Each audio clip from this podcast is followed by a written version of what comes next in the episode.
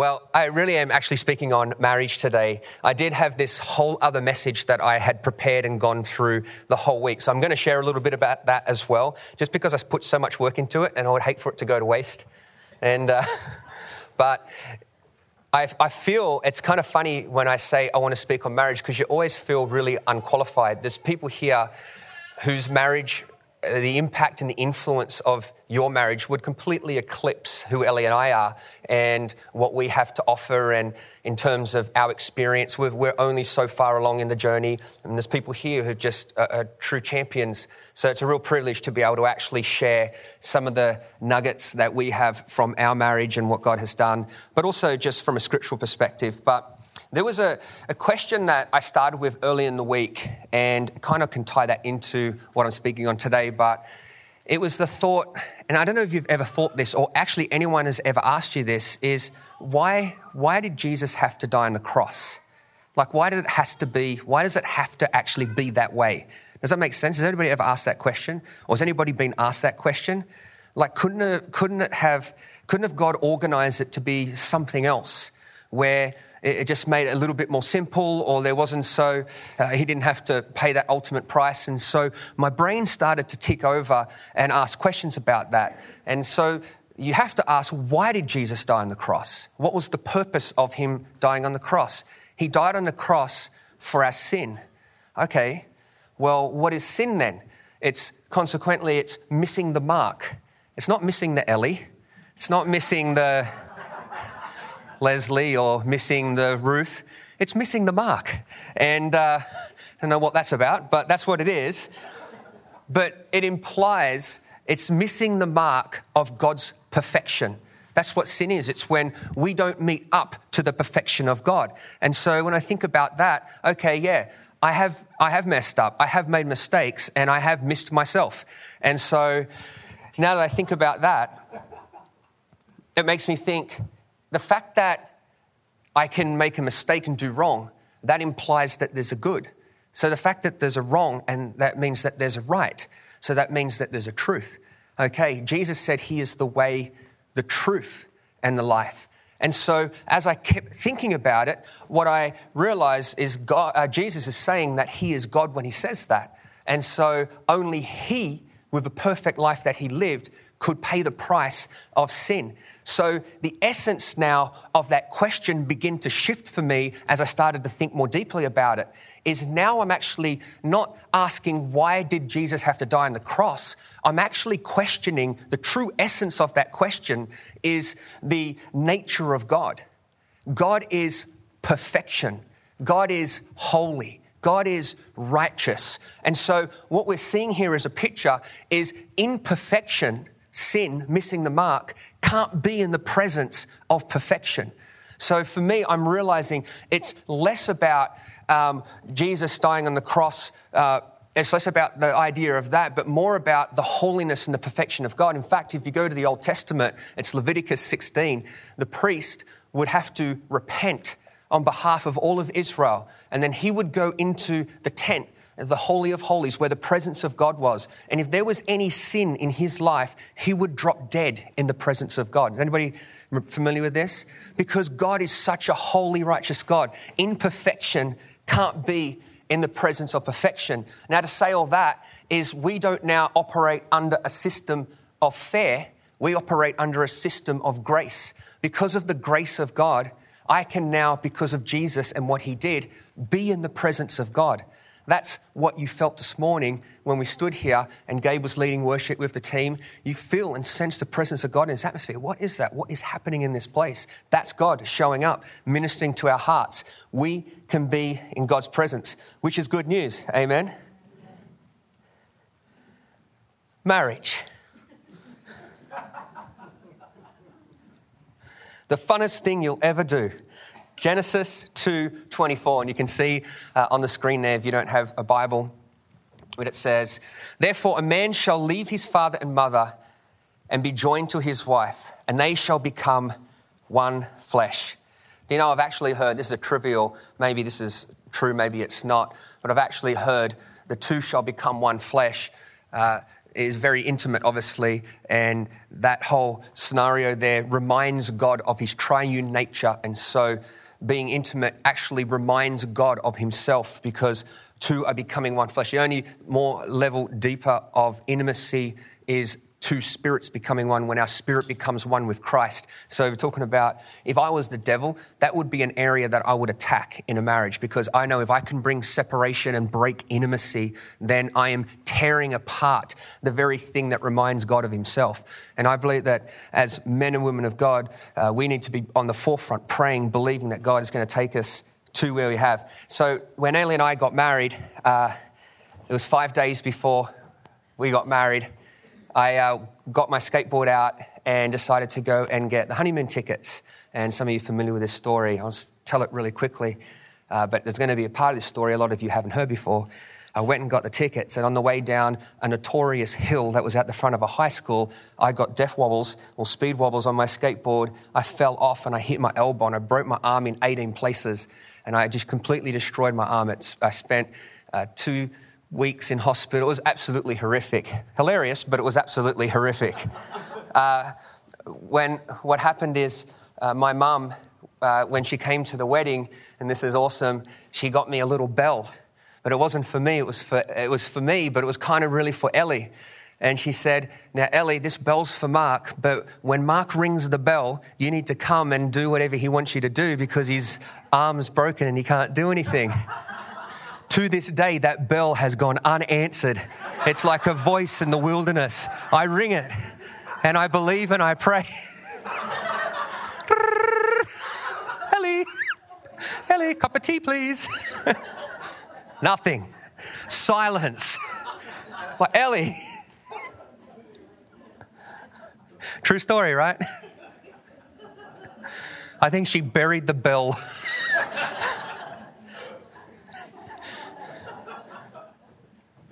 That's why we're still married, she says, because we buried the bell. I thought it was from God. I thought it was a God word, but obviously I missed the mark. Here's, here's my first point, is, is stop praying for God to fix your relationship or your marriage, and start praying for God to fix you. Because when God fixes you, it changes everything around you. I think we think that we're supposed to try to fix the other person. And I want you to listen to this. It's John eight thirty-two. It says, uh, and it, it'll be on the screen as well, "And you shall know the truth, and the truth shall make you free." What shall it make you? Free.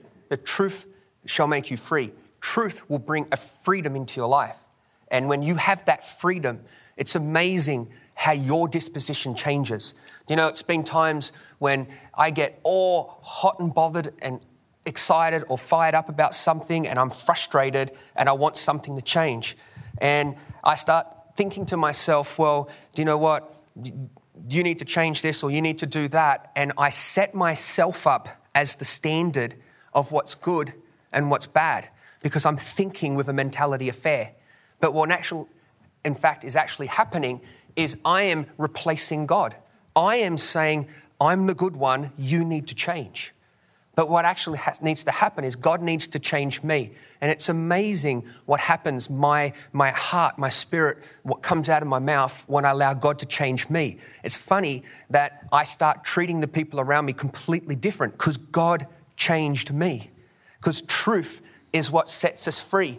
And so I want to be on that pursuit to say, God, can you please reveal it and, and, and make it known to me? You know, it's kind of funny, I, I, I think as well, that when I do get all fired up, I don't think the other person is going to change, because that's going to be that's going to come out of me, that's going to be birthed in frustration, anger, comparison, guilt, shame. I don't think the other person in a relationship that I'm frustrated with is going to be is going to change because of my motivation of frustration. If, if anything is going to change, if it's going to come from anywhere or be birthed from anything, it's the God or the Jesus in you that's going to see the other person change, correct? And what's that going to look like when it's released from who you are? It will be birthed in love, grace, compassion. It will be birthed out of a motivation that says, I don't want you to change because you annoy me. I want you to change because I love you. I want you to change because I absolutely care for you and treasure you. It's amazing the result and the fruit that you will reap in the relationship because of where it's been birthed from. But that has to, in order for that to take place, we first need to step back and say, God, change me.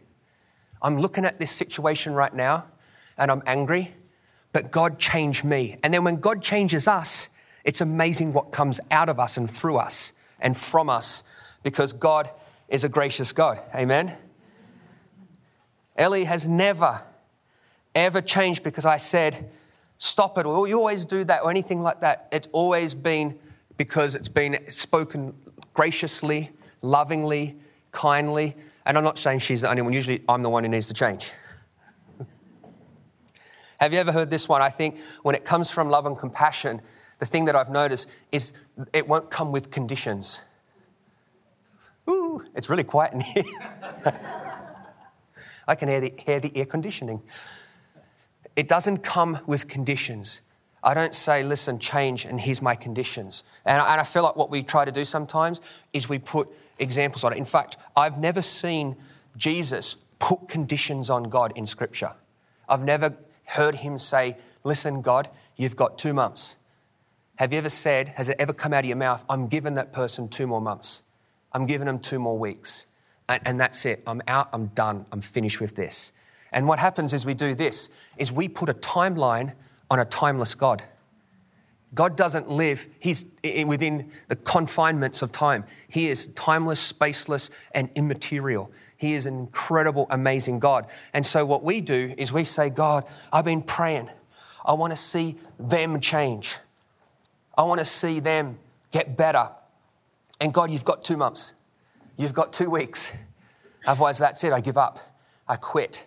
And I don't think if God has changed you, if truth has set you free, I don't think you would speak from a place of conditions and say, God, here's my contract. Please make this happen. God is such a gracious God that we should allow him to do it in his time. Because you know what? Sometimes I've actually wondered whether if God brought the breakthrough and I didn't have the character or the maturity to hold the revelation of what God wanted to establish, the thing would just fall apart again. I wonder if there's lessons that God is wanting to teach me, is wanting to reveal to me so that I can become the man that I need to become in order to be the husband that I need to be. God is doing stuff in my life. He's establishing truth. He's establishing truth in all of your relationships in the world in which you live. And I just pray that we wouldn't put a timeline on a timeless God. I know some of us right now are still stuck on, but Mark, you don't know what my, that person said. You don't know what that person did. See, the only person that can change that person is God. And the only person that can change you is God, allowing God to change you deep down on the inside. I don't know what they did, but I know who God is, and his promises are yes and amen. And in God's timing, he will do what he can do. Of course, as well, I don't want to force someone to change and, and change their behavior from the outside in, and it's not true change. Now they're not changed from the inside out. They're just conforming to what I want and what I need. I want to allow God to do what only God can do. You can force them, you can push them, and they may potentially one day reach a breaking point and snap and get frustrated, and you can do all that you think you can do in your own strength. But we truly, as men and women of God, we know something deeper and something more spiritual that's happening in someone's life. God can change them. God can change them. And so if we know that and we believe, now we know what to pray for. And so in other words, I am not going to try to force someone to conform to what I want, but actually say, God, what do you want? And what are you doing in them right now? This is what I felt God say specifically. There's some here today, I wrote it down word for word. There's some here today and you have believed in a lie that you are the godly person in the relationship and the other person is not. That's a hot one. Have you ever been? Have you ever believed that lie? You're the godly person, the other one's not. I'm the spiritual one. In our case, I'm, Ellie's obviously the spiritual one, but uh, no, we're spiritual. But you can fall into that trap of man, I'm I'm the good one. They're the bad one. They're the one who's not really living for God. I'm the one living for God right now. But what you are saying is you are the standard. You are, you are replacing God with you and totally taking away from what God is doing in that person's life. And God, only God can do what he's going to do. I don't want to be that person who gets to that point and says, you know what, I'm the spiritual one. What happens if they catch fire and start living the dream? Shall you feel guilty then because they're the godly one? I don't know. I wonder if my spirit would get jealous, birthed in comparison, frustration, shame. I wonder, maybe you're both the godly one. Maybe you both have been called together to do what God's called you to do and not fall into that lie that the enemy has sucked you in. I think when we compare ourselves to God, and that's the only one that we should compare ourselves to, we realize how much we suck, A, how much grace has been given to us, how good God is, and how much grace we have to share because we've experienced grace. I'm not the good one in the relationship. Everyone say that. I'm not the good one in the relationship. I, I, I believe I'm a God one, and I believe Ellie is the God one in our marriage. We are the God ones together. The good, not the good, well, well, now I'm getting confused, but I believe that it's based on a foundation of how good God is. And this is what I believe God asked me to say this morning, was to ask people not to guard your heart, although it's scriptural to guard your heart, but to listen to the confession that's coming out of our mouth. What is coming from our mouth that we have, have been saying and speaking about the other person in the relationship? What narrative have we rehearsed or created that we are saying and spitting out that is a story now that's become a confession? That confession has taken hold and it's now become a belief and we've given up. And if and is that aligned to what God says about that person? Is there a disconnect or is it dislocated from what God says about that other person? Still really quiet in here. I believe that this is going to minister into some marriages today, amen? I believe that it's going to minister into the health of Exchange. You know, it's absolutely so funny. I uh, had written this down, and uh, a couple of weeks later, um, I'm just hanging out with some people. Oh, sorry, a few few days later, I'm hanging out with some people, and this marriage thing just kept coming up. It's amazing. So many marriages I feel right now in the spirit are under attack. The enemy is attacking people's marriages. So if you feel under attack in your marriage right now, don't feel like you're alone. Feel like the enemy has a plan just as much as God has a plan. He wants to separate, divorce, and shut down the prosperity of your marriage, the health of your marriage, the fruit of your marriage, or your relationships if you're not married. God wants to use it to be an impact for him, but don't get stuck into that place where I'm going to start confessing and creating a narrative that is actually not what God says about that person. Here are the things that I felt God specifically asked me to pray uh, for people. First thing I felt is, is stop explaining your situation to God. If you're frustrated within a relationship, stop explaining it to an omnipotent God who knows everything. God knows the details. What I felt God say is stop explaining and start claiming the promises that God has for your marriage. Stop explaining and start claiming the promises that God has for your relationships. So when you start claiming the promises of God that God has for you, that two shall put ten thousand to flight, that you will see multiplication, that your marriage will be a blessing, then you're going to the confession of your mouth, the fruit of your life is going to catch up to what God is doing on the inside. Uh, you can believe and change and say, you know what, I'm going to choose to believe what God says rather than what I believe, because sometimes what I believe doesn't align with what God says. And so I have to choose him. Secondly, I believe God asked me to tell people to ask him to remind or enlighten, and this is the big one, the purpose of marriage. What is the purpose of your relationship or your marriage that you're in right now? This is a big one. Ellie and I have the privilege of doing marriage counseling, and we sit down with people. And one of the questions that I love to ask is, of the billions of people on earth, why did God bring this person you? What is the purpose of that person? And for some people, that's an aha moment, an awakening moment. And for others, it's a question of, well, you know what? I've never actually really thought about that. And then they can go along that journey and start asking some real questions. But when I think about that question, I knew, I, I, there's, I, I could have married many different, not many, many, but I could have married, uh, I had hundreds of options out there, people. It was difficult. I was the bachelor. No, I wasn't. Of, of all of the girls that you could have married or guys you could have married, why is it that I chose Ellie? Why why did you choose your partner?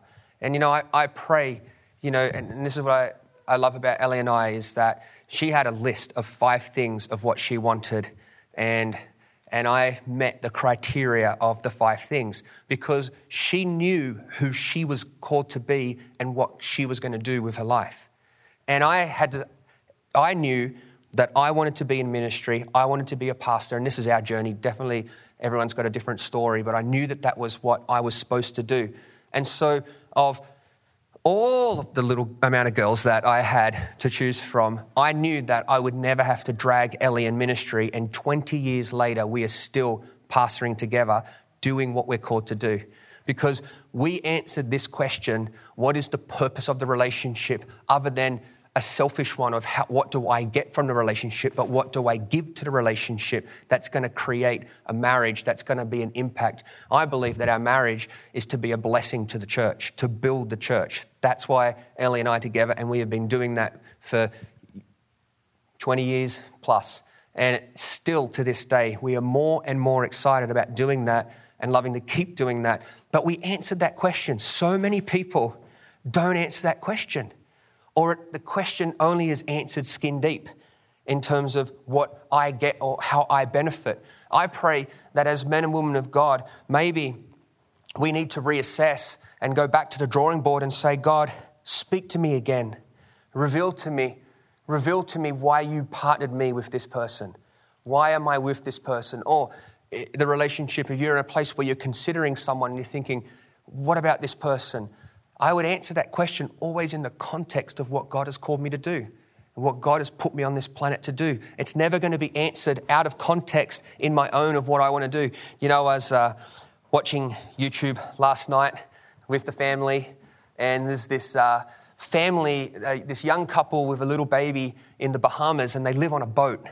And they just travel around and they fish off the land. They get eighty percent of their food out of the water, and they snorkel and they do YouTube videos, and that's what they do. And when you watch it, it's like, oh, that would be awesome. Beckett, Oscar, do you reckon you could catch that fish? Yeah. And then and I'm like, Ellie, would you want to live on uh, on the boat? And little Beckett pipes up and goes, but how would we do church? I said, YouTube. No, I didn't say it. But that little cheeky bugger at nine years old is already starting to think, how would we do what we're called and supposed to do? And I think that's what we need to do when it comes to our marriages and our relationships is ask that question. We're called and put on this planet for a reason. But God brought you someone so unique with so many gifts, talents, Uh, resources, revelation of God, and, and different relationships. God brought that person into your world, a treasure, and, and here you are. And together with the, the the the two becoming one, what is the impact that you could do for God? Doesn't that get you excited about, maybe you're not even at that place and, and you've got to build up to get to there. But I pray that that's a stake of of hope and faith in the ground to in to give you something today where you can go, you know what, yeah, I've got to get to that place again where we can begin to dream of what God has for us. Maybe the road ahead is marriage counseling, and, and maybe the road ahead is filled with uh, tough conversations, or maybe it's uh, just asking for forgiveness, or maybe it's just some reconciliation that needs to take place, some healing to get you to that place. But don't just finish there, go beyond there. And just look and see what God's going to do with your future husband or, or wife, or the current husband and wife. What can God do? What can God do? Think about what can God do. Stop thinking about what they did wrong and start thinking about how truth can change you, and start focusing and meditating on day and night, how is God going to use this relationship? You know what? I said, don't put a timeline on a timeless God. Maybe you did that. Maybe you said and just checked out and tapped out and said, that's it, I'm done, I'm finished. Well, I pray that today maybe God would stir something up in your heart today to say, hey, you know what? God wants, uh, I'm going to allow God to address that. I'm going to allow God to bring and breathe healing into that area of my life right now. God can do, only God can do what God can do, right? And I know it's scary, and I know it's hard, and I know you've tried before or you've tried many times, but only God can do what God can do. And it's allowing God to change you. It's not just about God changing them. It's not about me saying, God, you've got you've got three more tries, like a game on the computer. You get three lives and you're out. I'm not going to do that. I'm going to say, God, you get the whole show.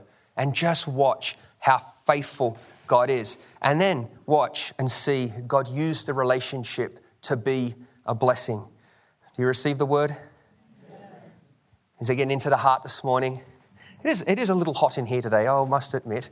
And uh, always talking about stuff like this. And again, like I said very specifically at the start, Ellie and I definitely don't feel qualified as marriage counselors or anything like that. But I do know that God can breathe into a marriage and use it to change the world.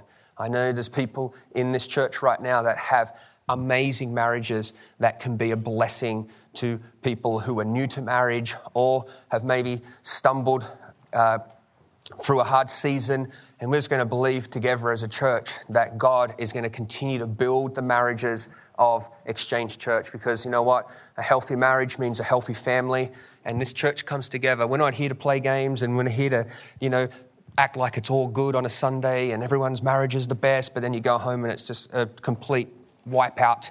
You know, we actually really want to see God get right into the heart of that and do what God can do. Amen?